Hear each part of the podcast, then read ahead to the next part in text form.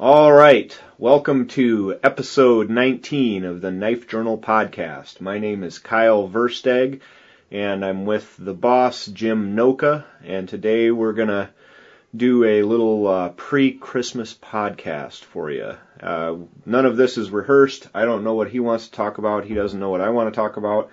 So it might go in crazy directions. And and just so you know, we we have to really limit this one to uh, um, a short period of time. We're in the middle of a major snowstorm, and uh, I've got to plow my snow. Sound, sounds good to me because I, uh, uh, I editing those three hour uh, podcasts down to two hours. It, it still takes me three hours. oh yeah, oh yeah. And I know that that's a big pain in the butt, but uh, let's get right after it today. What, what, what do you what do you want to what do you feel like you want to talk to? We're a couple days before Christmas. We got uh, lots of stuff going on. People thinking about gifts, um, kitchen knives, yeah, steak knives pocket knives, all these knives that people are asking about what to give away for Christmas. What, what what's your thoughts? Well, um, don't I, and wait, wait, stop. And if you say Victorinox, okay, I'm going to come through the TV set and smack you in the head. Okay, well, okay, so what I'm, I'm going to do is I'm, I'm gonna, just teasing. I'm just teasing because those make such great gifts, yeah. especially for somebody that is not a knife nut. It's pretty. They're they are pretty hard to beat. So, so I'm just teasing with you. I I, uh, I know you really really like those a lot. I and I do too. So yeah.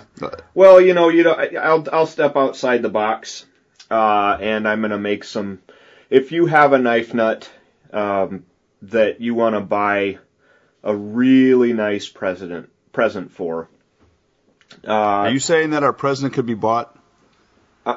uh I, I'm not sure I want to go there. We're gonna get like angry tweets and stuff again. Um, I'd say uh, if you want to buy a really nice uh, present for a knife nut, um, you know they don't even have to be much of a chef or a cook or anything. I tell you, this last uh, couple weeks ago, when I went deer hunting, uh, I made dinner after the hunt for my friend and he has one of these amazing forged Japanese chef knives by this guy named Takeda Hamono. T A K E D A H A M O N O. And uh, it's completely forged, and it was just a work of art. He left it kind of rough, you know, with the you can see some of the forging marks and things, and uh, that that would be a fantastic present. One of his knives or one of the other, you know, forged knives. I think if you're if you're gonna buy somebody something that you want to like be treasured and special, uh, look into either a custom, you know, maker or into a and into an actual hand forged knife. Uh, it's just a totally different league. And we have lots and lots and lots of friends who make them, one of which is Lon Humphrey. Although I don't know if he does kitchen knives. Does do you know? Does he do any kitchen knives? I'm I'm sure he has the ability to. I don't know if he does on a regular basis. I I don't recall seeing one that he's done. Uh-huh. But uh but my guess is he he does have the skill set to make something special for you. But I think it's running. He'd be running a little bit. uh You'd have a rough time trying to get one right now. Yeah, well, there's no way. Two days. It takes it takes a long time to forge something and to get it right and heat treat and all that. So there's no way you can get it for this year, but maybe for next year. Um, the other, if you don't want to go the kitchen route, you know, they uh, there's tons and tons of custom makers that will make you something. Um, my preference would be for something forged, but you know, hey, that's just me. Uh, there's if you wanted to go like a necker route um, what's Mark's last name? The guy with that little necker that I liked. Oh, God, you had to ask me that. I've got his card Dude, you can't you but... can't pull you can't pull that on me all the time. I, my head is well, I do not work in I don't way. if if if if after 18 or 19 podcasts whoever's listening doesn't understand that I'm hideous when it comes to names, remembering names. I remember events, but I do not ever remember names. And I'm and I'm sorry if I've ever it's never meant to be an to offend anybody, when, but I can't remember a name to save my soul. I, I have guys that I've that I've worked with for for long periods of time that right now I can't remember their names.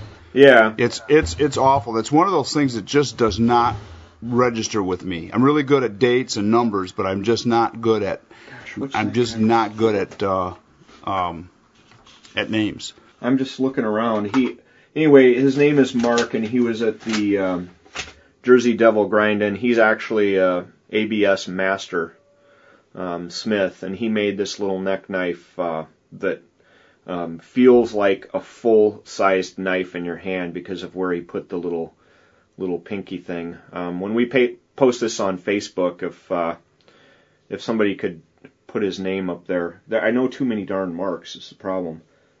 But You know, he, he's from like the southeast tip of uh, Montana, right? Isn't Right, that- because I know we were talking about going hunting in Wyoming or Montana, right in his neck of the woods. Yeah. And you know what, Mike, Mike will know exactly who he is. Yeah, yeah, Mike knows. And and what I'll do is if uh when somebody tells me the thing, I'll edit the description for uh for You know what? I, I'm gonna I'm gonna uh, I'm gonna send Mike a Facebook message right now and ask him. Okay, because, so that maybe by the um, end of the podcast we'll yeah, because I because I'm really embarrassed by that. I I don't uh Well, I I've- just do not do names well. I don't remember names well. Um, I'm a big name tag fan because of that. Yeah. I mean, um, But I, I've mentioned him before on the podcast, and I, it's the it's the podcast where we talked about necker knives, and uh, I mentioned him specifically. So at one point I knew his last name, and I can picture him. I can tell you everything about him, but I just for some reason I spaced his last name here. But um, anyway, so you know if you want to get a knife nut something, uh, one of those would be a good idea. You know, pick him. you know, I have I have some uh, I have some uh, Watanabe blades from uh, from uh, Shinichi from Japan. what's what's and that?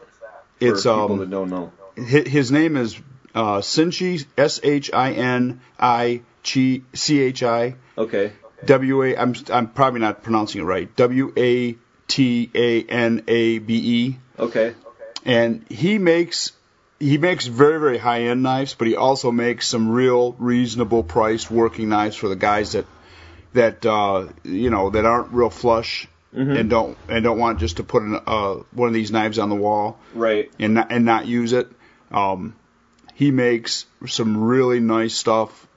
Uh, he made me a pair of scissors one time, one of those Oh, small pair of Japanese scissors, very cool. for And, making um, like for trimming your big mustache or whatever. Yeah, yep, yep. For for trimming that whole that whole shooting match I got going on here. Yeah. and um and he does a he does a wonderful job. And for guys looking for Japanese, you know, sh- chef's knives, Mhm. he he's definitely a guy to go to also for at- for a reasonable price. And he actually made me le- some left-handed knives. Oh, awesome. Those- like with the chisel grind on it or something. Y- yep, Okay. yep. The ones that are. Of course, I don't cook that way, so I don't. Um, I mean, I'm they're for chopping vegetables, I think, Uh huh. and um, so I don't. You know, they don't work that way. Mark Rich is the guy's name. Oh, that's our guy, Mark Rich. Okay, yeah, the one that I was saying. Um, and let me get his let me get his website to give out. Cause he his little necker. That's my my choice. Um, my second choice is uh, Becker necker. That's a lot cheaper. And actually, we're giving one of those away. So um, everybody, uh, be sure to uh, post in the forums. You know that you're you're interested in getting it. Um, Mark Rich, right?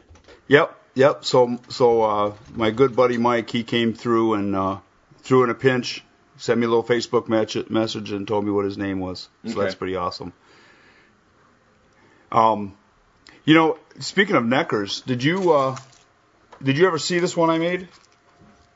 You know, I'm a fan of of um, Rob Simonich's uh, little neck blade that he made, little neck knife that he made. Was a um, and do you know who he is? Uh, I know the name really well. Rob, Rob passed away several years ago, Uh huh. um, and uh, really miss him. He was a, what a great guy he was. Uh-huh. Um, made made some wonder, wonderful knives, and I, I got one of his. Uh, I got a couple of his pieces that that I really like, and I and I've carried. He had a a, a knife I carried on my duty belt for quite a while. That was a it was like a um, you know what a marbles bird and trout knife is? Uh, yeah. You know the one, the little one with the little ring that goes on your little finger. Uh huh. Okay, so he made me a knife. Well, he made didn't just make it for me, but he made a knife like that. But it was it had a full size handle in it, Uh huh. and uh, it made very very good little utility knife you could put on your duty belt. Yeah. it was an awesome little piece. And um, and then I had one of his little neckers, little little um, neck knives that was made out of talonite, Uh huh. and it was really. I, I mean, to this day, it's still sharper than sharp. I mean, it's just a, a. I can't now. I can't remember the name of what that little thing is, but but it, it was. It's just a little dinky knife. So I was. Somebody asked me if they were to if I was going to make a neck knife. Was a knife company was asking me if I was going to make a neck knife. Uh, make one and, in you know if they maybe they would make it out of titanium or something and and so I made one of these made this Oh yeah. and I th- and I thought this was a knife that I could use very easy and um, of course it's got a little it's got a, a full convex grind. Um, it's got a thumb ramp on it. It's got it's a very it, it feels you can do a lot more with it than what you think you can do. It probably only has about an inch and a half of cutting surface. Uh huh. is about it. But there's not a lot you can't do with this knife, and it's and it's one of those things that it's light enough that you don't feel like you're you're getting choked out, and that's one of the things that you want to have when you when you're worrying about a neck knife. Um, I don't like to have a lot of stuff hanging around my neck, just for the simple fact that the weight can sometimes give you a headache. You don't even realize it Uh huh. um, big neck knives can give you a headache, uh, and because it ends up like a, to me, a neck knife should be somewhat concealed, and I'm not talking about carrying a bushcraft style knife around in a neck sheath where you have the, the take your strap and you put it on the outside of your your collar and it's it's padded from your neck. Most neck knives that I think of, I want to wear them under my shirt. I want to wear them in a place that is not not noticeable Right. um, f- for any number of reasons, but um, but they're you know they tend to be easy to get to, and so I, so this is basically what I designed. Um, it probably it, it's kind of on the crude side, but uh, it's it, you know I've used it for a period of time and I really do like it. Uh, so I you know I may you may someday see this. You gotta put a you gotta put a photo of it on the on the forums so people know what we're talking about because there's no way you know no way, way to really describe, describe, it acu- Right. adequately. Right, right. And uh but that was that was my thought. I, I and I do like neck knives. I don't you know, and, and Ethan's I always thought was a little bit too too heavy. Too It, too big is and too on heavy. the it is on the larger size. Um, I, I don't really wear that around my neck. It it goes into a because it's so flat and thin profiled. It goes into um, my bag that I have to carry because I have to carry like all this crap. I've got loupes that um, you know that basically magnifying glasses for your eyes for when you're doing surgery that I have to carry. I have to carry a camera. I have to carry all this crap. So I just carry a bag, and um, that uh, Becker Necker is real slim profile and fits in there real well. So Mm-hmm. And it, like and it's a and it's a nice knife. I'm not I'm not dissing it. It's just it's too heavy for me to wear it around my neck. Yeah. Well, and you know, th- this is the other thing is that I've probably said it before on here before, but I I just am not into wearing a knife around my neck. Um, I just I just can't get used to it. But you know, different strokes for different folks. What else is going on? Uh, we got I got tons and tons of uh, emailed questions and things like that. What are you getting? For those of you at home, I just attempted to use a a new style, new technology wireless headset and absolutely hated it. And I took it off and I kind of flung it on the floor. And um, it defaults to a radio station. And I was hearing a radio station. And I was like, what the heck? What the heck? I'm hearing voices in my head. Well, and it's it's crazy if you if you live you know within a couple miles of a radio tower, a lot of times it'll feed over into your electronics. Like I've got an amplifier for a guitar that picks up this local radio station as clear as day. It just drives me bonkers. Mm-hmm. But uh, yeah, I'm not sure quite how that all works, but Yeah, well, so there's bleeds. so there's probably because your microphone is pretty sensitive, people are probably going to hear that. So sorry about that. yeah, it's better than the dogs barking. yeah, well, that's we're not done yet. Someone, oh, I got a, um, um, I got an email that said that uh, one of them was that we should give Stormy his own, uh, his, we should introduce Stormy at the beginning of each podcast so that people know what the hell a noise is. yeah, all this like growling and like squeaking toys and barking. And, Yeah. Well, he's getting, he, he actually is getting a little bit better. uh-huh. Um, but right, right now he, he, um, if he sees a bird outside, Uh-huh. he thinks he thinks he has the ability to fly. I think that he's going to go get it, and and uh, so he just starts running. Huh. So it's it's pretty it's pretty bad. You, you have to ask, uh, see if Mike will respond if he knows what Mark Rich's uh, website is for his knives, because I Google searched and I cannot find it. But uh, anyway, so have you gotten much? Uh, anybody sending you you questions? Yes, I had a uh, I got a good one the other day, and let me see if I can find it. It was uh, I actually responded to the guy too because he was uh, it was a it was a nice question. He made some nice remarks and and gave us you know good compliments and said he was listening uh, quite regularly, and he said that uh, um,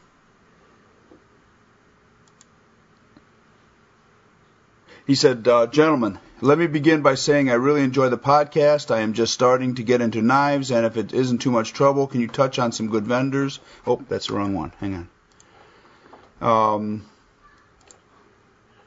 great stuff. I really enjoy the show. Thanks you so much for the hard work. Great to hear the the equipment discussion. I really enjoyed it. I'm currently deciding on a Bark River knife, and the, thing that has me hold that has me holding off is actually the large choices of scale materials to choose from. Do you have any suggestions?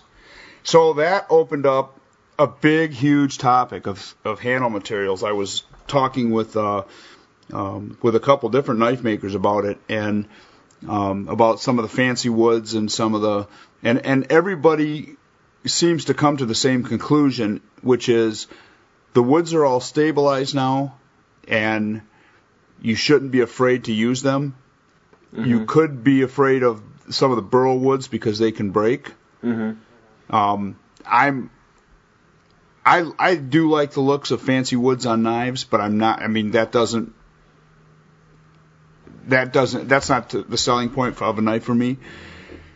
Um, I like things like bird's eye maple and and uh, tiger stripe maple on a hand on a handle material. I really like that that style of handle. Yeah. Um, but you know what? If you look at most of the stuff that I have, it's typically micarta. Yeah. It's typically some kind of micarta um, because I know that that stuff is is virtually bulletproof. Um, the the uh, the burl woods are beautiful, and I know that there's a lot of people that collect them, and they're they're real popular. Um, uh, Bark River sells a ton of different kinds of of burl woods and different kinds of stabilized wood. Um, That's the the lion's share of their business is is something other than my one of the micartas. I mean, they sell a lot of micartas and stuff too, but they sell a lot of fancy woods. Uh-huh. And um, I know one of the things that Mike had told me was, you know, don't be afraid of the fancy woods. They're with his company. They're guaranteed. Yeah, well, Yeah. and and I one of my uh, friends, you know, Tim, he went to Yep. Well, Yep. he he has had um, you know, some fancy wood uh, handles from Bark River from way back. I mean, he's he's been collecting Bark River for at least a decade, maybe longer. Wow. Um, and uh, so he's got like some rare prototypes and things like that. Um, Oh, from the from the barn. yeah, from like just way back. I mean, from very early Bark River history, he's got um, prototypes and stuff. And then, you know, one time he had this really fancy one with this really great wood on it, and it developed a little crack. And he sent it in, and they sent it back to him like completely repaired, no questions asked, no no problems. So Yeah, they do. They do really good about that. They're, Yeah. That's that's one of their things that they stay. And and and you know what? If you happen to be out somewhere and your handle cracks, doesn't make the knife unusable.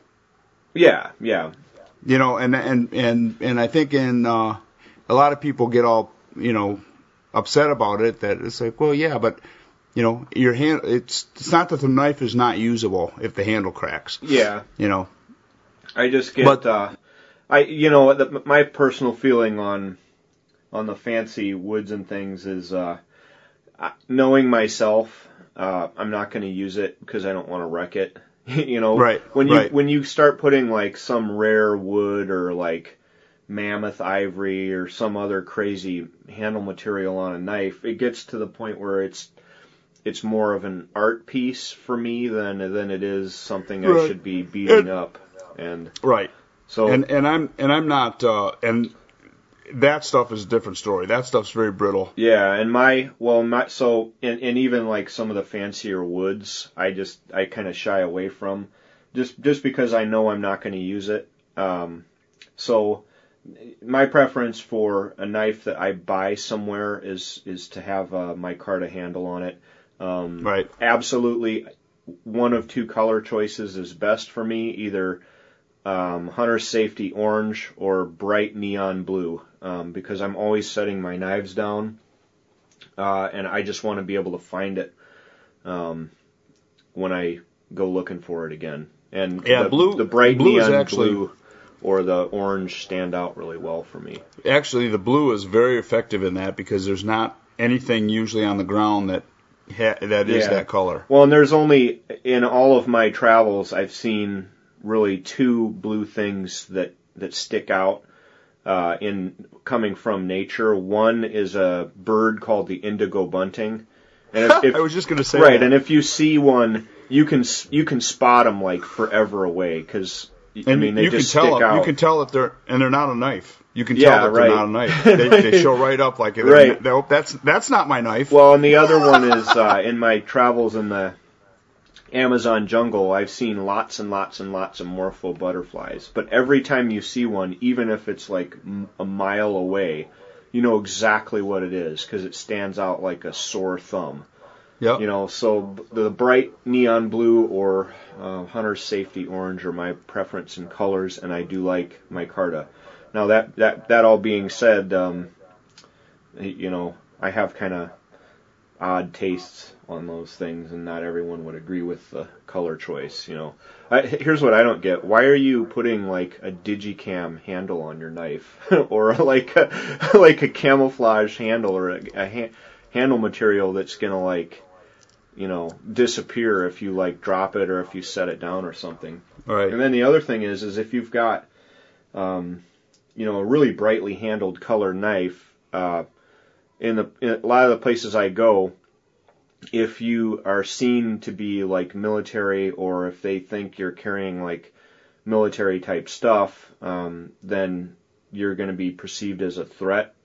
And so, if you have like this brightly handled colored colored knife, it looks more like a toy and it's definitely non-threatening and it also says well you're not trying to hide in the woods if you're carrying a bright orange handled knife so you're not going to be some guerrilla or insurgent or something you know so those are the considerations that i have and not everybody's going to have that consideration because not everybody does the the crazy um, travel and stuff Okay, this is just a quick editor's note. Uh, the sound quality is about to decrease drastically. Uh, reason being that we're 24 minutes in and I've spent two and a half hours editing this so far. The problem is that uh, Jim's headphones are bleeding over into the mic, so there's a weird echo whenever I'm talking and whenever he's not. Uh, unfortunately, you're just going to have to deal with that for the rest of this episode and we are working on a technical solution to that problem and should be fixed very shortly. Right. Right. So Yeah, that that, but you know, the woods though. I mean, I, I have to look at a lot of that stuff. That if you're carrying a knife, that's it's usually you're you're taking that as a piece of your of your personality, yeah and there's there is a lot to be said about that when you're um, when you're when you're choosing a handle material. Um, I, I'm not sure what what that says about mother if you're carrying a mother of pearl knife, but Pimp. That's what Patton said. Remember, uh, You know, somebody asked yeah. somebody asked him in the movie Patton about his, and I'm going to have to paraphrase because I don't remember the exact quote. He says, uh, somebody asked him if it was a m- mother of pearl on his handle, and he said, "No, I'm not a pimp." Or, Yeah. or something like that. It's ivory from an elephant that I shot. Damn it. You know, like- yeah, yeah. So But that's uh but but I do I do look at uh, a lot of these knives are a extension of your personality, extension of your um your your attire. Mhm. Um, and a lot of times you'll see, you know, guys that want some kind of camouflage handle or Yeah, I mean, yeah. well, more power to them, You know. Yeah, it's I've come to grips with the fact that there's an ass for every seat. Yeah. Well, and then I, I am going to contradict myself for just a second here. Um, Oh, way to go! on way the knives, on the knives that I actually make, like my uh, parangs and things, um, I've been using uh, red oak as the handle material, and it's not stabilized. It's basically I just buy a board from Home Depot and cut it to shape on the bandsaw, and then and then you know smooth it out and do whatever I need to do. And I've never had problem number one using that. Those won't crack. I- I have never, ever, ever had a problem with a red oak handle. Just, Are you putting? Excuse me. Are you putting uh, oil on it? I put a li- light little bit of linseed oil, let it sit for a little bit, and then rub it off so that it Uh-huh. doesn't form a varnish or anything on there. Yeah, Hmm. just a little bit of linseed oil every once in a while, and and you know it's not like it's just hanging up on the wall. It's into and out of water. It get gets rained on from you know super high humidity back to um, you know basically where I live, which is right now pretty arctic. You know, and I've never ever ever had a problem. Yeah. So just just for what it's worth, I would. Say Did I that. show you this knife? Uh-uh. What's the name of that?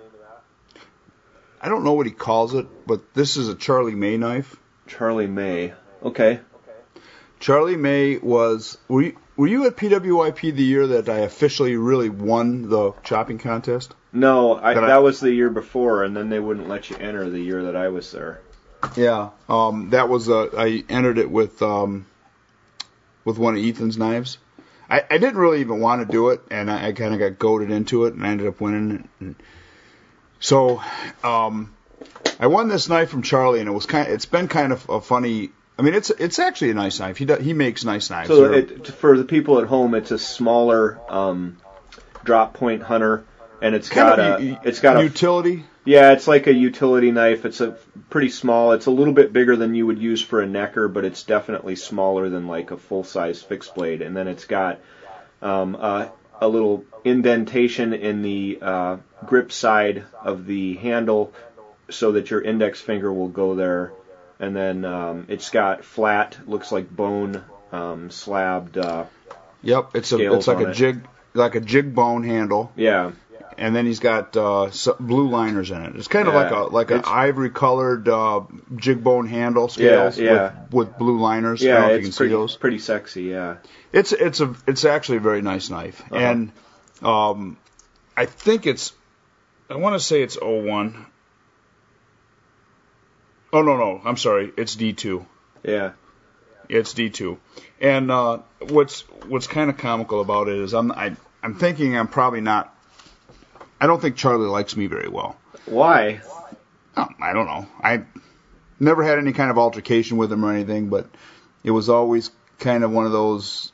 Um, he always acted like I did something, like I did something to offend him, or I did something to. Boy, that's I, you know, and, surprising. and I and, and, I, and I have no idea. Yeah, I know it, and I have no idea what. Well, you know what? Not, and I don't. I, I mean, I could be offensive. I, I don't really mean. I mean, I am what I am. I mean, there, there's Yeah. there's no question about that. And and I, if I offend anybody, it's really I don't want to. I, I don't try. I don't really want to. Um, believe me, there's a lot more shit I would say if I was worried. If I wasn't. if I didn't want to. If I was not ever worried about offending anybody, and I just l- would like run off at the mouth. There was a there's a lot of shit I would say, and people would be very unhappy with me. well, me You too. know, but and and I don't. To be honest, I'm not sure I ever even had much of a conversation with him. But for some reason, he uh, he had this feeling like I had done something wrong or I had done something to offend him. So it was kind of comical for me to win this knife and that he that he put up for the first place. Looks I'm nice. sure he I'm sure he wasn't real happy about that the fact that I won it. Yeah, but now look at a couple of years later, he's getting publicity because people are going to Google and you know maybe he'll sell Yeah. a couple knives because of it. Well, could be. Could be. Anyway, but but I do I do like that knife. I mean, it's Yeah, and pretty he sweet. makes nice he he makes nice stuff. He's he does a, he does a good job. He's a Um, he's stock removal guy. Yep. Yeah. Yep. Yep. Stock removal guy, and um, I think he makes his own sheets. If I'm not mistaken, I'm. He's got his own stamp on it, so I'm pretty sure he makes his sheets. He's from uh, Mississippi, I think. Okay. I think he's from Mississippi, but anyway. So, but but it's a um, uh, it's it's one of those kind of knives that you could actually you could wear that every day and it would not offend anybody. Yeah, it's it's it looks like a gentleman's knife.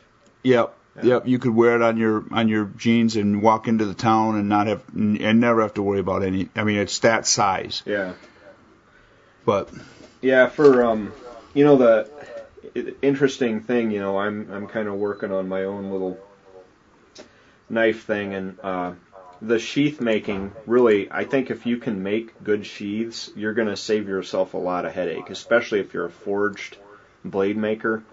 Um, because if you completely hand forge a, a like say take for instance a gaucho knife and you take a big bar of steel and you say, okay, well, I'm going to forge uh, half a dozen gauchos out of this. They're all going to be subtly different, you know. And so if you try to, if you order a bunch of sheaths and try like a one size fits all sheath, you know, you're it one may not fit because it might be like a half inch longer than the other and stuff, you know.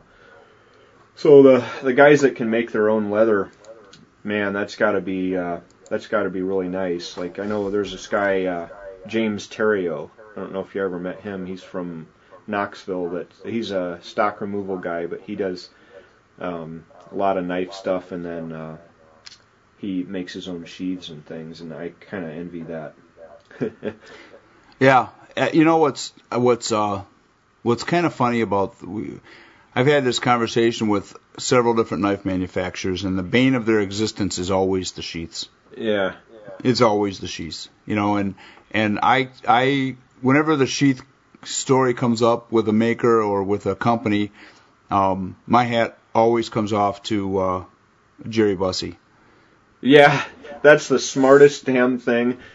for so, the fact the fact Yeah. that he can sell a knife without a sheath is just absolutely amazing to me. Okay, so I, so that I'm using real numbers, I'm gonna you're gonna hear some typing here. I'm gonna get on the uh, the Busse website here, and uh, just so everybody knows, I'm a Busse fan, and I actually own two of them. Um, but uh, let's see, I'm, I've got to see shop knives. Let's see what he's charging here. So. Uh, anniversary Mean Street CG, which is basically a, it's a looks like a pretty usable knife, um, typical drop point hunter style knife. 227 bucks without a sheath. mean. Street limited edition 317 without a sheath. Straight handled battle, battle mistress, which is like a 10 or 11 inch blade, $487 without a sheath. A real Yeah, that's limited edition one, 700 bucks without a sheath. You know, so it's like there's all these like crazy knives that oh, here's one. Dude, I might buy this. This thing is badass. It's the uh, Team Gemini LB. Have you seen this? no. Well, I think it's the knife that they use that that one dirtbag guy carries on uh, on uh, you know uh, your favorite show with Carl. Oh, Walking Dead. Yeah, I think this is the exact knife. Um, it's got a seven and three quarters inch blade. Um, it's one and five eighths inch tall. It's a quarter inch of you know thickness steel. overall length of 13 and a quarter, but it's got a fuller in it, which is which is awesome. Like it's got this cool fuller, so I wonder how how the balance is on that, or if if that was just supposed to be a uh, just supposed to be a cosmetic thing, because that's a lot of fuller. Are you seeing it yet, or? No, I'm I'm letting it load up. My I have I have slow internet. Interwebs. Well, any, yeah. Well, I'm anyway, looking at I'm looking at a, a anniversary straight handle battle mistress limited edition for seven hundred frickin' dollars. Now go down without, without yeah, a sheath. Yeah, go down Okay, and look at this Team Gemini. Yeah. That thing is badass. That's Yeah. like that one that that that guy carries on uh, Walking Dead. yeah. Why don't you make that? Well, I'm making something similar to it. Um, That's that's like uh, it looks real similar to what you ha- actually are making. Well, except that mine is based on the Marine Raider Bowie, and it's got a nine-inch blade. Um, Oh, you don't you don't think that this that's what this is? no, that's not a that's not based on the Marine Raider Bowie at all. That's What's it based on? Uh, not the Marine Raider Bowie. um, but uh, anyway, uh, what was I going to say?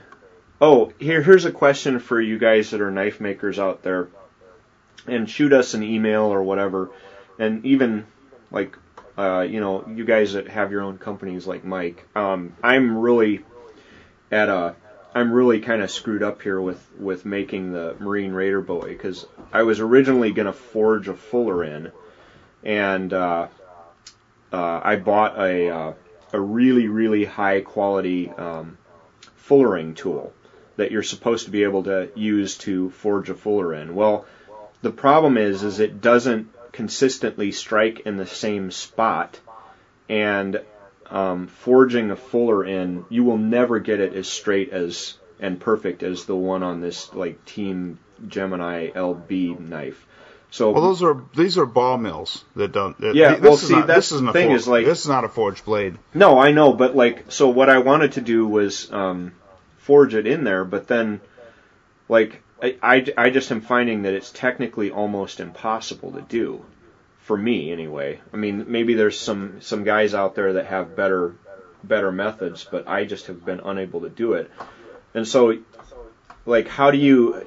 What's an economical way to put a fuller in a blade if you want to lighten the blade and, and shift the balance um, back towards the handle a bit. You know, I think, like you said, I think they used a mill on that, but like I don't have a a, a mill that that I could do that with. Um, so, do you guys have any like do-it-yourself at-home tricks to do that? Would be my question. Put a put a good fuller uh, in a blade. Um, the other thing. Uh, development with uh, blade making is that supposedly my grinder is going to be in soon. Yeah, that's a good thing. Yeah, which means that there's a trip up to uh, Bark River incoming. Um, so that'll be neat. And then, uh, Camping. right, yeah, I'll bring my teepee and we'll give it a test run or whatever. And then, bring my. We'll use my teepee. yeah, for two dudes, that'd probably Yeah. be better than my huge one. But um, let's see, what else? Uh, what else do I have to say about that? Oh, um, so the first 15, I'm gonna I'm gonna kind of cut out myself and grind out myself because you know whatever. But the next ones, I'm I think I'm gonna get. I think I might have Mike cut the cut those out. It was using uh, his uh, CNC or Water. water jet or something. You know, because we've been kind of, I've been kind of mulling that over, not wanting to spend like days and days and days grinding out frickin' 30 blades. Or with, or with a bandsaw, cutting them out. Well, and of that's but that's the other thing is because I this all came about because I asked Mike like what's a good metal bandsaw, thinking that I would do it, and he said it's really it's not worth it. You know, Right. you might as well just have somebody water jet it out. And so I'm I'm looking into that. I might after the first 15, they might I might get a blank water jetted and then do the forging stuff that I need to do on it. Um, you know, I would think I would think with your uh, with your with your uh, fullers, I would think that you could you could have to rig some kind of jig up. Well, I've got, I've got. That's the thing is, I spent the money to get this really nice fullering tool, and it just, it like makes like teeny little dents, like, you know, it like doesn't do what you want it to do, and then so you're like, damn it, and you hit it again, and then it's, it's just a, a milli- fraction of a millimeter off from where you hit it before, and then you're just hosed. And then the the thing is, is like, say you, say you make some fancy jig, by the time you get it set up in there and and held the way you want it, the frickin' blade is cooled off. So you know, I mean, it's it's just a it's a problem that I'm working through, and I'm not sure. I'm not How sure it how to resolved. solve that. Yeah. So I, that, I'm just throwing that question out there for the guys. Um, but if I if I do end up getting these water jetted, um, you know, maybe I'll see if there's a way I can get them milled, get a fuller milled in there if it needs it. See, I, I I don't have blade number one in my hand, so it may be that a fuller is a waste of time on there. It's just a cosmetic thing. If, Mhm. And if that's the case, then I'm not even going to bother with it. You know. I'm gonna need another cup of coffee. Okay. My gorgeous wife is gonna bring it to me when it's done. Oh, your coffee? Very nice. Yeah. Yep. Yeah. Yeah. So that's a um, that's an interesting problem that you have with that. Yeah. uh, I, I, with that fuller. And- And I think when when uh, in the production knives that have fullers, they had they use drop hammers. Yeah.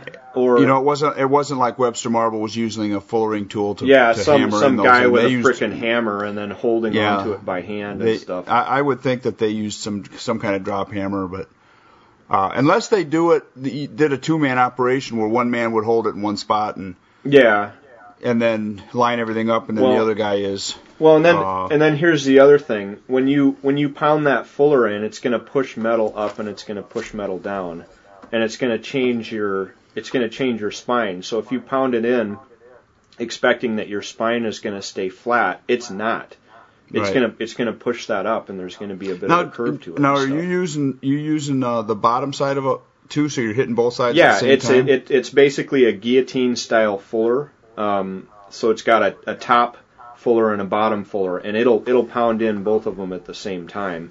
But I just have not found that to be good enough and precise enough. Um, so another guy asked about it was Lon Humphrey, and he said what he's done in the past is just use a his grinder to do it. But no, but small what, wheel. yeah, but what the, you know what the heck? How are you going to get a wheel that small on there? Oh no, you can. Hmm. Little wheel on a on a Wilton grinder or But I've got I've only got that Burr King coming. right, right, So again, I got to buy another tool. right. You know, and I don't know. I don't even know if you can put a small wheel adapter on that. No, they have. grinder, yeah, you? the the Burr King, the, the model that I got, they have a, a small wheel adapter, Apparatus but it's gonna it's gonna add like three or four hundred bucks to the cost, which is fine. I don't care. I mean, but you know, it's like uh, there's got to be a better way and a more precise way of doing it than to try to freehand grind one of those in. And I think I- I, like I think like said, you I said, it's, it's- probably a ball mill that's Yeah. doing it, and then I I just don't have the machine capable of doing that. Right. Right, because my knives are going to have fullers in them. Sweet. How are they putting them in? Ball mill. Yeah. Well, yeah, I'll have to figure that out then. So Mike's Yep, got ball- one, ball so mill. I could contract that portion of it out Yeah. Yep. if if it's needed. You know, again, if if it, I'm not really, I'm I'm not really sure that it's going to be that much of an issue. You know, so we'll see That's a when I get big bait. You know that takes that takes out a lot of weight. yeah, I mean, when you when you uh, when you have one of those in there, it takes out a lot of weight. But then it, it, it also, if you're taking weight out of the blade, it basically what I'm getting at is, is it's going to shift the balance point um, between the handle and the blade. So, you know, if you have this big, huge knife like this Team Gemini um, with a with a big fuller in it, it's going to swing really, really quickly because that's going to shift the um, balance point much back, much further back towards the handle Well, sure and and like and um I guess I just have to put one of them in my hand and just one of my um bowies that I'm making. I just have to make one and then and then feel it and see what needs to happen. You know, as far as the balance point. you know. But anyway, Yeah, 'cause those Raider Bowies are blade heavy anyway. no, actually no. You you'd be surprised because I I've got um I've got one. I've got an original one. Um, Right. I'll bring it up there. You'll be surprised because the guard, that big brass guard, um, Uh-huh. I think you'd be surprised how quick that sucker swings. And it's it's actually fairly thin steel on there. And then they've they had a. It looks like they tried to do a fuller, but they just did it with like a chisel. Not not Mhm. so they didn't they didn't grind out a thing. They just they just have two little straight lines on either side of the blade. So it looks like they they tried to shift it a little bit, but Now, it, it's more of a made yours? cosmetic. Collins. Who made Collins? Yeah. Excuse me. But yeah, I took that. I took my design, at least for the blade shape, directly from that knife. You know. Right. So I and uh, then I did my own handle, um, based on the ergonomics of the hand, and then instead of using this big, huge brass guard with a thing out the top, I um, am doing a forged um, guard. You know, like Lon Humphrey does on his. Thanks, babe. Actually, I stole Lon Humphrey's idea for that. Sorry, Lon. Yeah, that's all right. You give him give him credit for Yeah, that. I'm, I'm, you know, I'm not trying to. Cl- the only thing on that knife that's my original design is the handle. Did Yeah. you see him post? Uh, did you see him post uh, that picture of himself on the on the uh, on Facebook the other day? Uh-uh. I, I was like, you have got to be crazy. He, if you get a chance, look at look at his uh, his Facebook page. He he posted a picture of himself that is so unbecoming. It's not even funny. Okay, I'm gonna look. I- I looked at it, I was laughing like crazy. Now I'm. Uh, now But, I'm uh, intrigued here. Okay, so I get a, I get a, a message back. It says it appears that he does not have one. He only lists Oh, the website, His yeah. email Okay. is uh, ytrich at gmail dot com. Okay. All so right. that's it. Well, that's that's good then. Um, then he's. Uh, so we've given out a way that you can contact him, um, and it's worth your time to contact him. So that's just that's what I would say. And and this is uh, Mark Rich, and he makes what I consider to be uh, my favorite necker, and it be, because it's got that it's got an innovation in it. I mean, it's it's you held it. I mean, Mhm. it, it truly is No, like an it. amazing thing. So I like it. yeah, and I, I don't own one, but someday I will. you know. But uh, anyway. Uh, Okay, so so last night we were doing some experimentation. Okay. I've been uh, uh, and no, not with recreational drugs. Good. Yeah. Um, we were we were doing. Um, as a kid, I grew up with with this with this raisin cookie called it was called a sunshine sunshine raisin biscuit. okay. Okay, so they're like two flat pieces, almost like a cracker. They're real thin, with a layer of raisins in the middle of them, and they were kind of golden brown. and They were awesome. I remember them at my grandma's house. All I mean, my grandma used to buy them all the time. Uh huh. And and it was made by a company here in Michigan, in Saginaw, Michigan, and they're they were like I said, awesome. Keebler bought them up and discontinued the the that that model of cookie. Uh huh. And I guess they're still available in England. I guess you can still get them in England, but they cost a lot of money to bring them here. So I was looking on the interweb and I was and I found a an, a recipe for them. So my wife and I were experimenting with it last night, trying to make some of them. Okay. And and toward the evening we were getting it down, um, and so we're almost there. I don't know if you ever had. It's like an old fashioned cookie. Never did. It's like if raisin filled. It's w- before your time, I suppose. Um, but they were they were just outstanding. And Well, so to give me that's what we were that's what we were doing that's what we were doing last night we were making uh, uh, making rolling out dough as thin as as thin as you can get so we were we, we were cooking last night in the kitchen just cooking Yeah. and and then I saw some I saw something on a picture of some big hanging slab of Oh yeah. You want some kind of meat my uh, culinary adventures yesterday. Um, if anybody doesn't know, I make my own bacon, uh, and I make pretty much my own everything. But my bacon is pretty darn good, and you can look on my YouTube page, Average Iowa Guy, at YouTube. Um, look up uh, the world's best bacon. uh, but uh, basically, what I do is I get the pork belly and I uh, cure it, dry cure, not brined, dry cure for 10 days, wash it off, put it in the smoker, smoke it to 150, and then hang it. And so it's it's hanging in my basement now. And basically, when you hang it, you're dry aging it, which means the water is going out, but the bacony flavor is staying behind.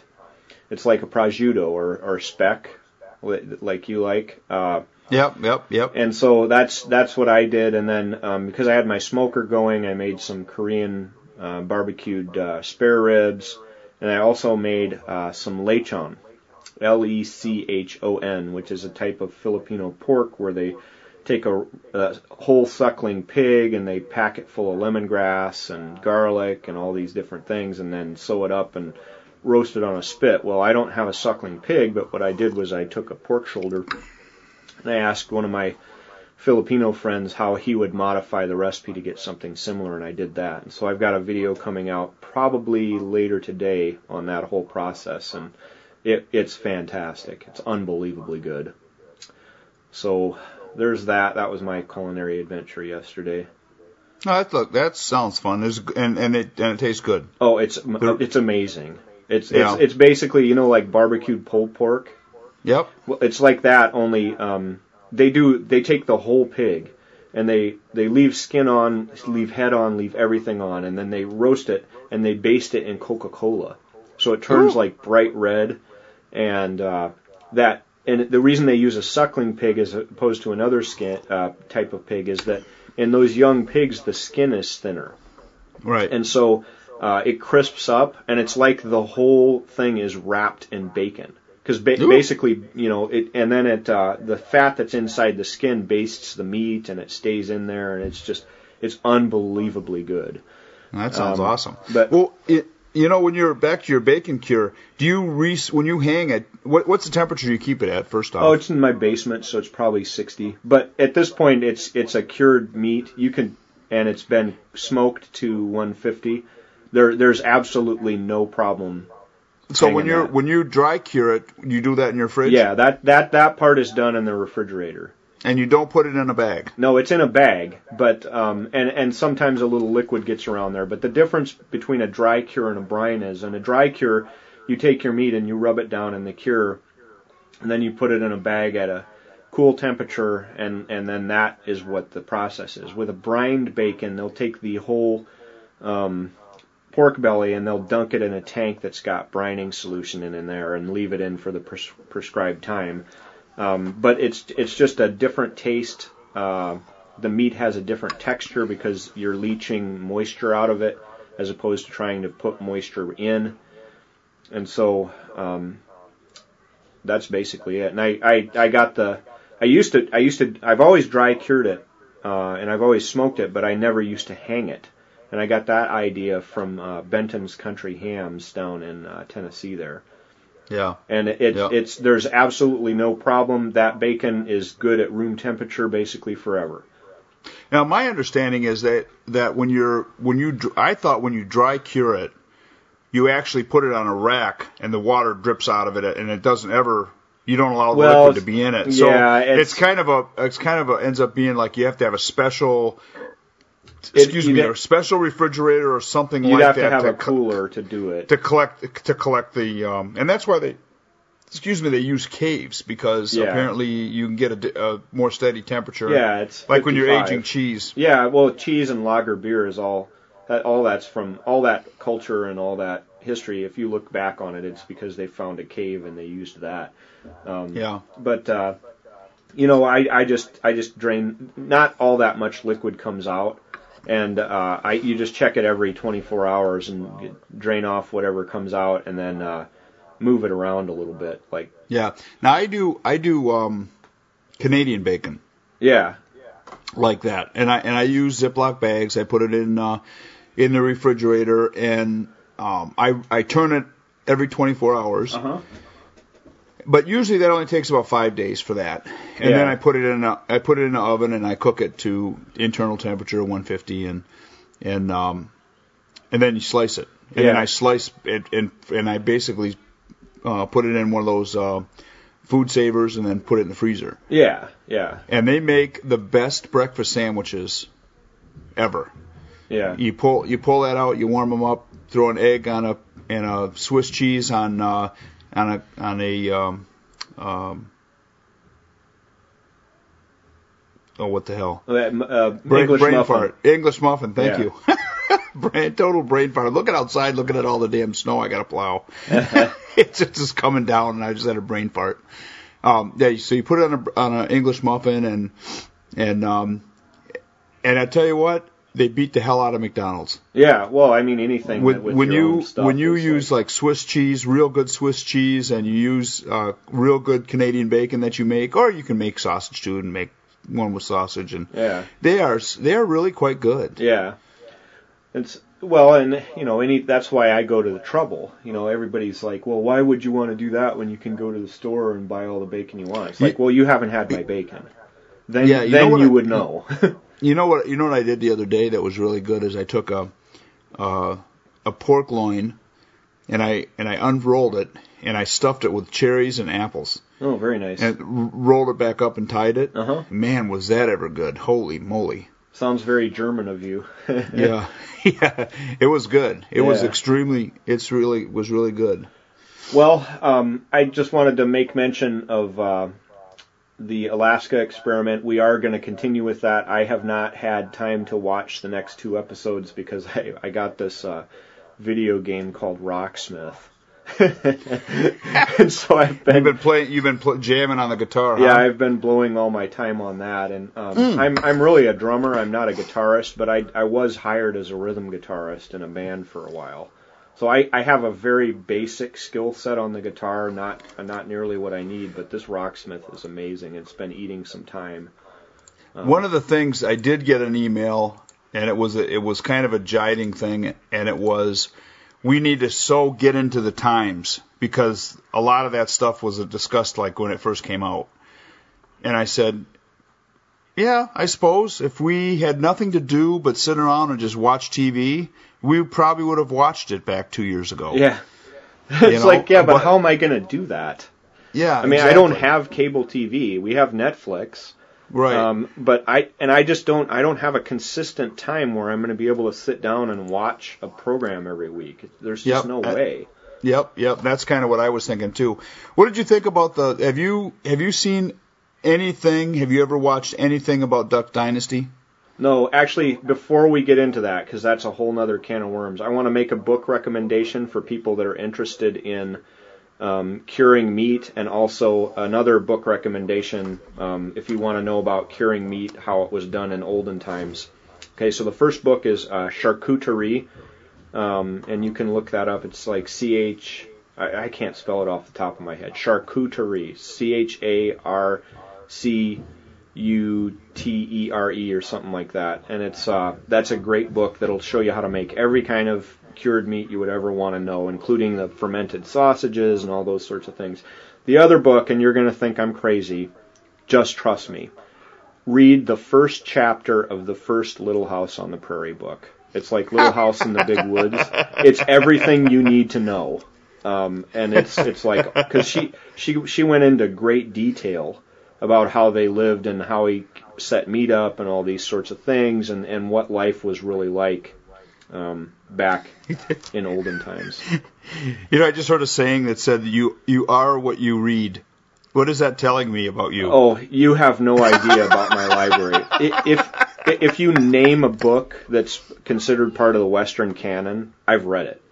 You know, and so it's like I you know I've I, I've because I drive so much, I listen to books on tape. You know, Oh, and then and then so I I mean there are very few books in modern and even you know a little bit older. So by modern I mean last 400 years. There are very few books in the last 400 years that I that are considered part of the Western canon that I haven't read.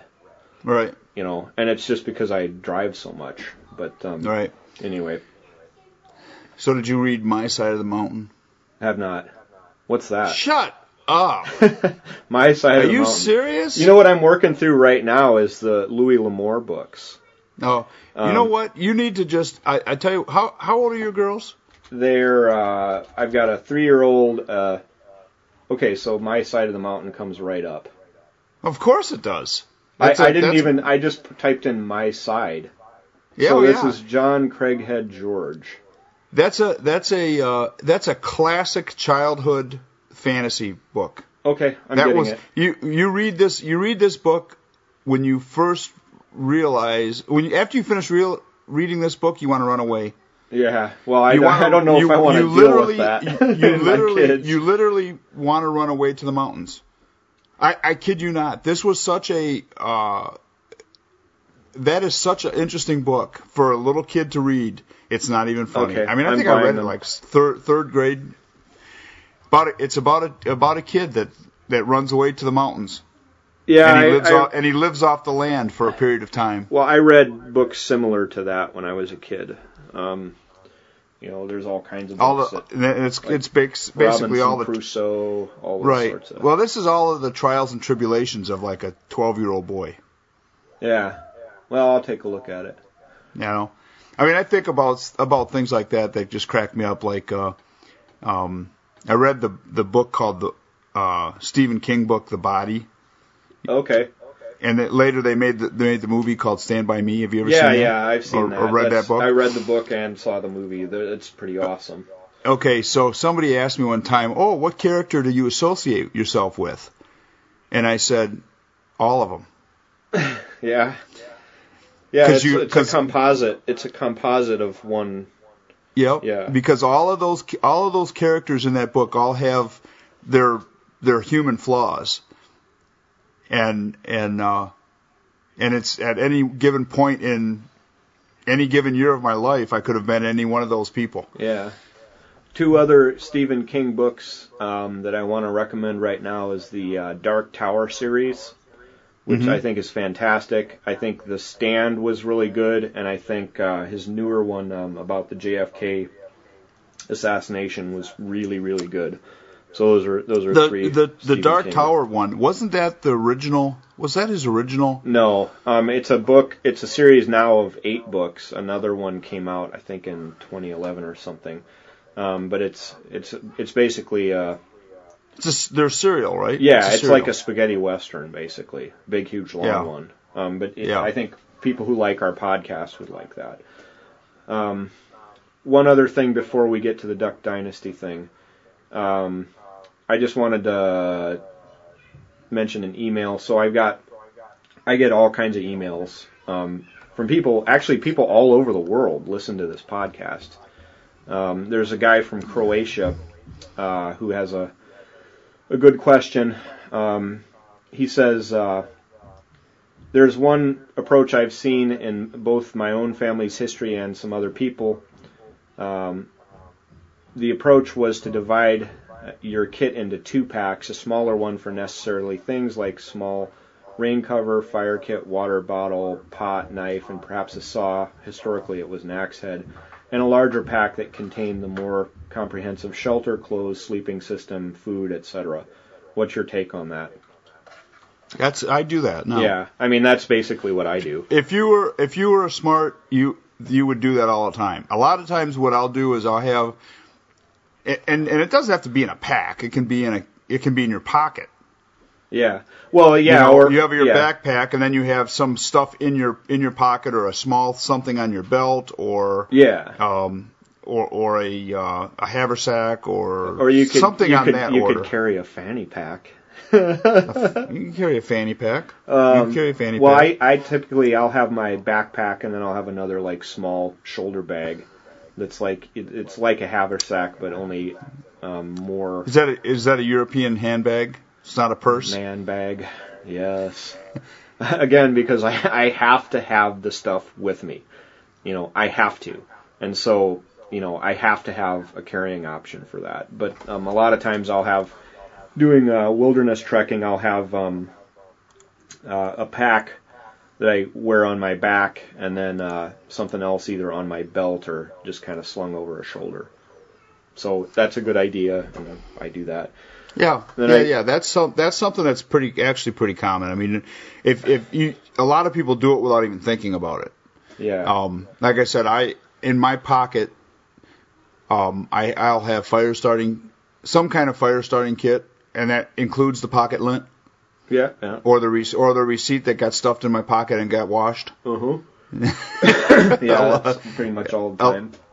Yeah, along with a Bic lighter and a and a, or some other kind of lighter, some kind of a torch lighter. Okay. Um, you know, and and another cutting utensil. Yeah. You know, I love your kids running around in the background. That's funny. Yeah, I can see them. I can see them in the window. There's going to be all kinds of noise here, but uh, then I got a bunch of questions from different people like, "What's my military background?" One guy said I was definitely a Marine. Another one said I was a Ranger. Another guy asked um, like what A team I was on, which I don't necessarily get. But um, my military background is absolutely zero. I was never in the military. I have never been employed by any military unit. Uh, I've never been CIA, nothing. So zero. I have zero military background. So there's your answer. And I and, I can attest to that. yeah, definitely. like you, you, you, pretty much Jim would know if I had any. Um, and I just don't. Anyway, So anyway, those are some of the main questions I've gotten about our stuff. So, oh, and So then I'm uh, another one. Um, I'm gonna I'm gonna start looking into this. I, I I don't know if I mentioned on the last podcast, but my naughty cousin who uh, lives up in Ledyard, Iowa, uh, is a big huge fan of these alcohol stoves, and he's got this uh, Trangia model that it comes with all these pots and stuff. But he's getting like an hour and 35 minute burn times out of his Trangia stove. So he's making like meatloaf and like chicken and dumplings and all these crazy things on this little alcohol stove. So I'm I'm gonna be looking into that here.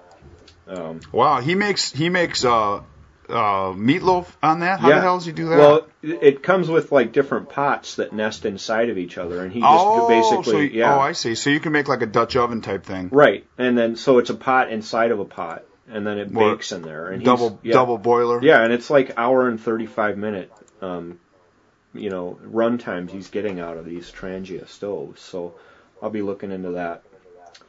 Uh, and that's and they're and they're quiet.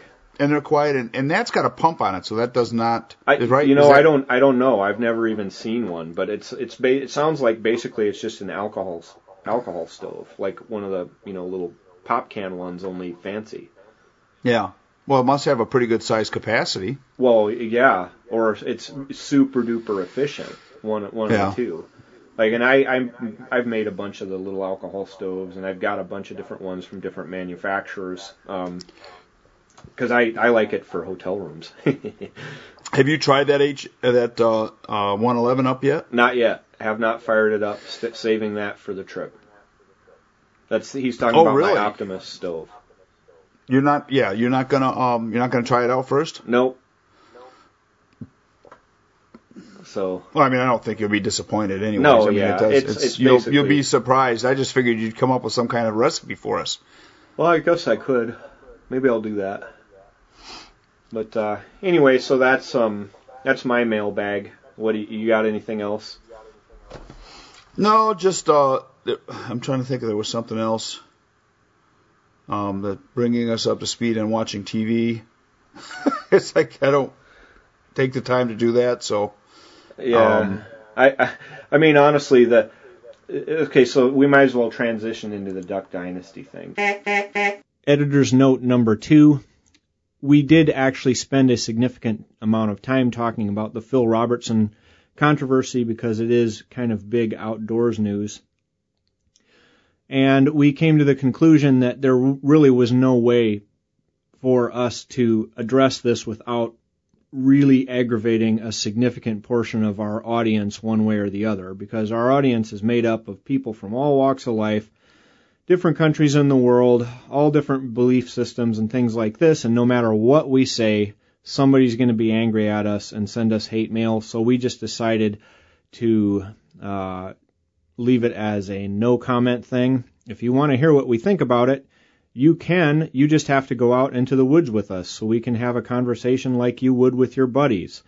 Uh, one of the problems of doing a show like this is that you get to hear us talk, but then you don't get to add in your two cents. And, you know, I can see how sitting at home that might be pretty frustrating. And, uh, you know, if you if you want to hear unedited version of this podcast, come out into the woods with us and go camping with us. Uh, we do it quite often, and we welcome visitors. Anyway, um, that's it, and I'll let you get back to the show.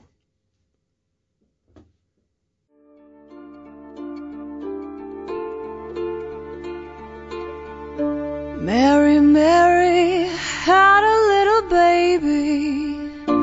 Mm, yes, pretty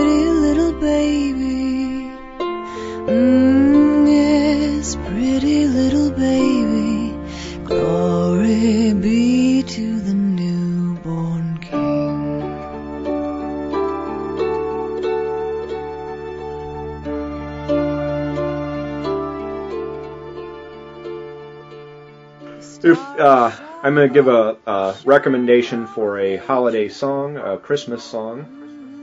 Uh, everybody should go to YouTube and watch the video of uh, Judy Garland singing uh, "Have Yourself a Merry Little Christmas" Fr- from Okay. the movie, uh, You know from what? the musical uh, "Meet Me in St. Louis." You know what? I'm gonna if we're gonna do that, I'm gonna do that too.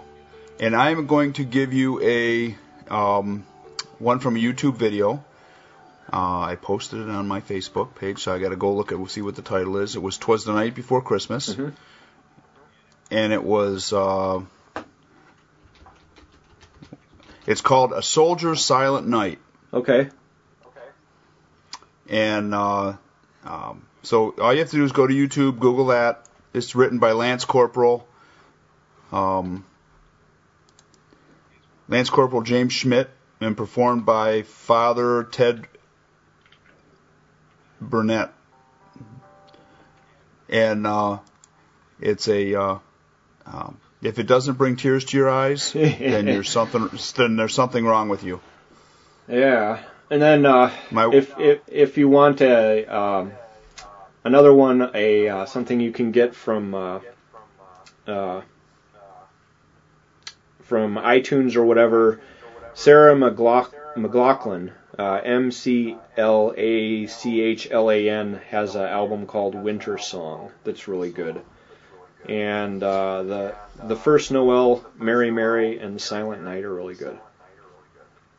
That's awesome. If you hadn't noticed, we're a couple days before Christmas. So. yeah.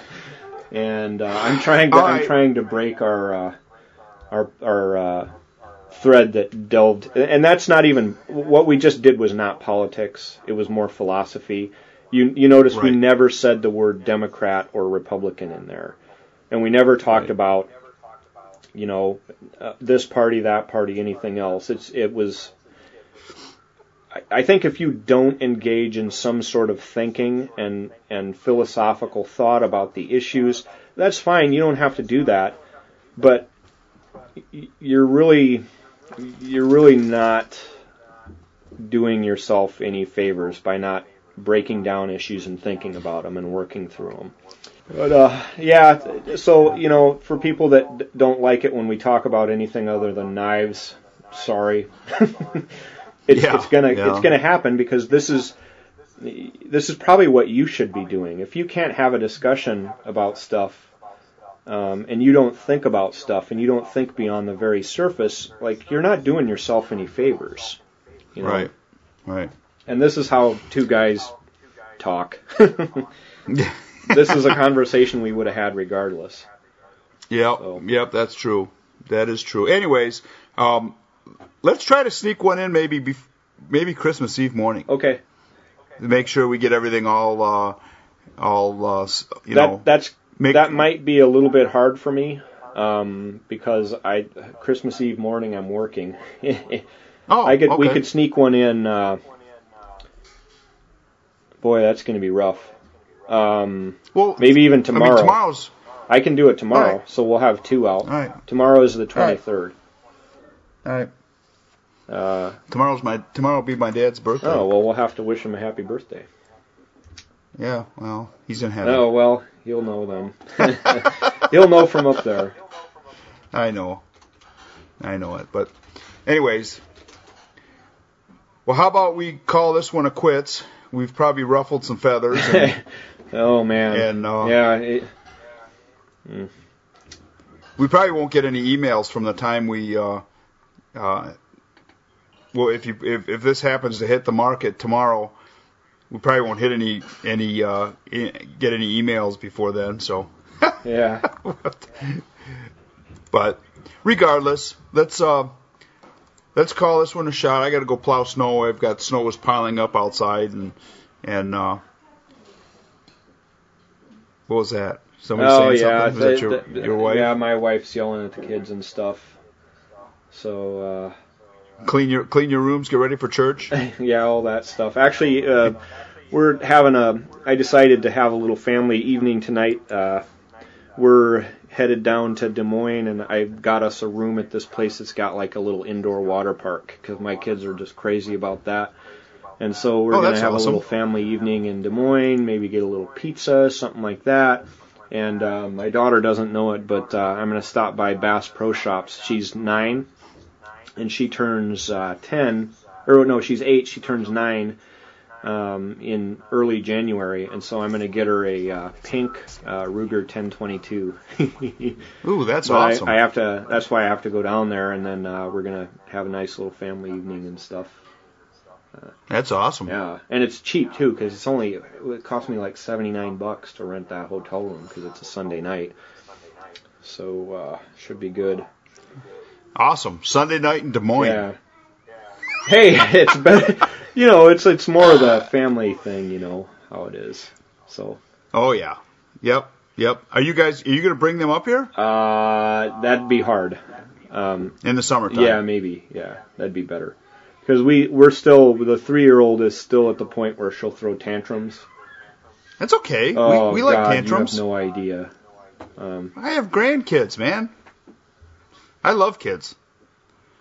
Hmm. I actually would love to start. I, I I think I said this last time. I would love to start a ki- a, a, uh, a school for kids. yeah, I'd a little survival thing, like like Yeah. scouts only without all the issues that Without they all the. PC stuff. well, they With all the pieces. well they those guys are getting it. hammered with, by the PC I would stuff. I would call it I would call it grow up to be a man. Raiders. Yeah. Raiders. All right. All right. So uh, let's sign off. all right. We'll talk. We'll talk to you soon. And um, remember, keep your knife sharp and your friends sharper. Yep. And until next time, check out the pod, the uh, uh, podcast uh, on Facebook, the podcast page, the Knife Journal website, the like us on Facebook, uh, friend us on uh, on on Facebook. Yeah, mine- uh, mine's kinda James weird. Noka and Kr Versteeg. Yeah, there's a space between the R and the S, so I'm I'm a little bit hard to find intentionally. So because, and I know now I'm going to get all kinds of people all mad at me over the podcast today. But um, again. I'm not meaning to offend anyone, you know what? and I'm sorry, you know, but um, that's the way Yeah. it is. Um, uh, but uh, you can find me on there, and uh, we will try to get one of these done tomorrow, so you'll get a back to back. Sounds good. Uh, Talk to you soon, my Yep. friend. Stay out of yeah, trouble. You too. Okay, Yeah, bye. bye.